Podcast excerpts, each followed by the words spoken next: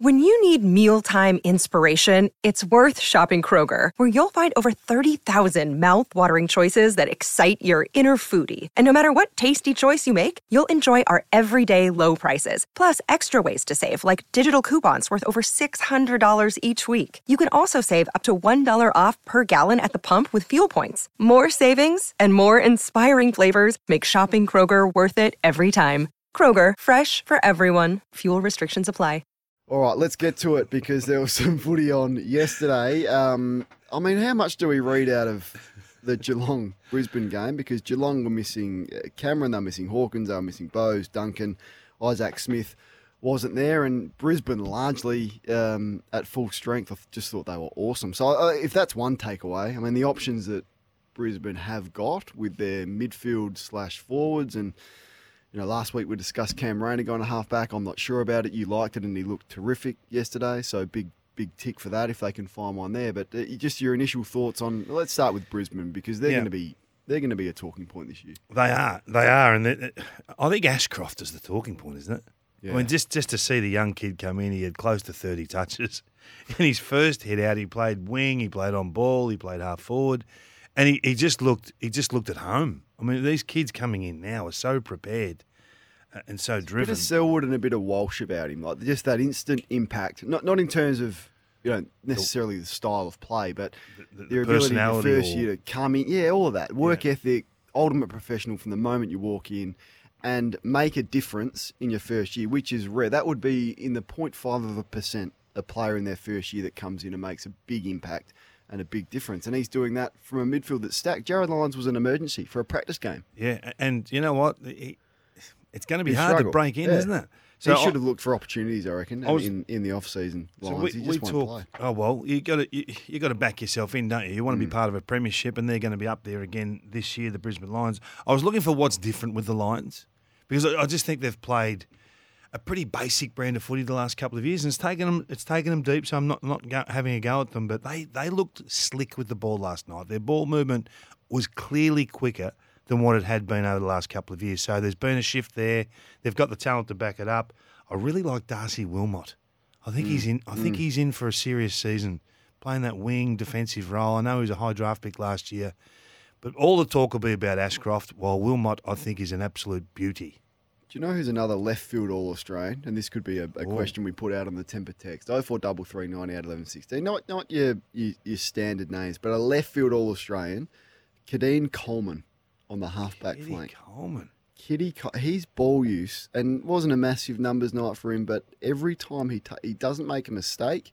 He defended well last night. He's in a one on one with Gary Rohan. He brings the ball to ground, and he's he's a absolute weapon. And I think your friends at Champion Data have him ranked top ten for kick rating in the comp. Yeah. Uh, he's he's a left field candidate for all Australians. So they, they got players everywhere. Uh, in the first quarter, they had nine inside fifties for eight scores. So to your Yeah. point about the way they're moving the footy, their their half forwards and their forwards come right up.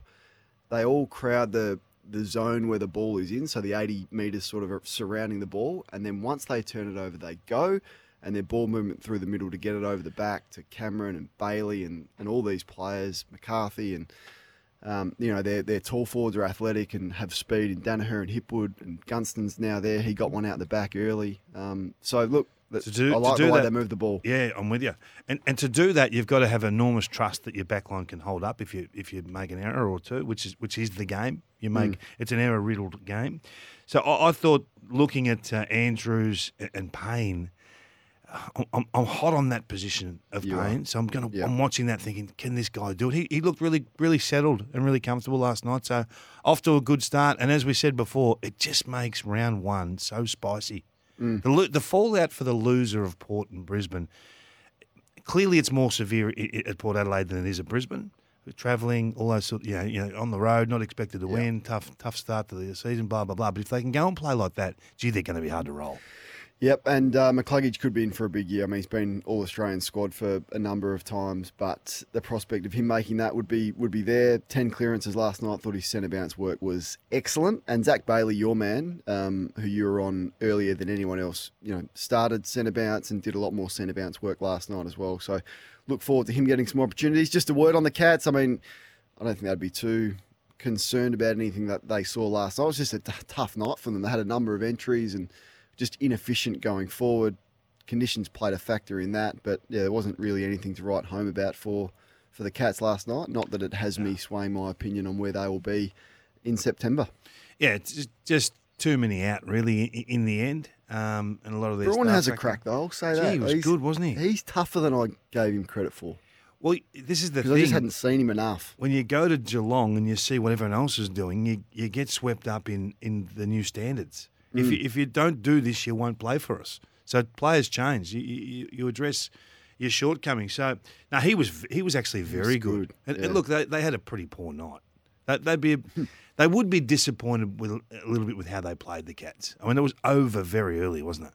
Yeah, done. done early. quarter. So they- they're, they're not a worry. We're not concerned with them. We'll, we'll wait and see how they hit, you know, hit the start of the season. And and they've been pretty much a 50-50 team, you know, the first six or eight rounds last year. So that's maybe the build the building profile to finish strong in the back half of the year. So maybe they don't have the, the ambitions in rounds one to three that the Lions have. So Brisbane travelled to Port Adelaide to play them on the Saturday twilight game and the big Geelong Collingwood game on the Friday night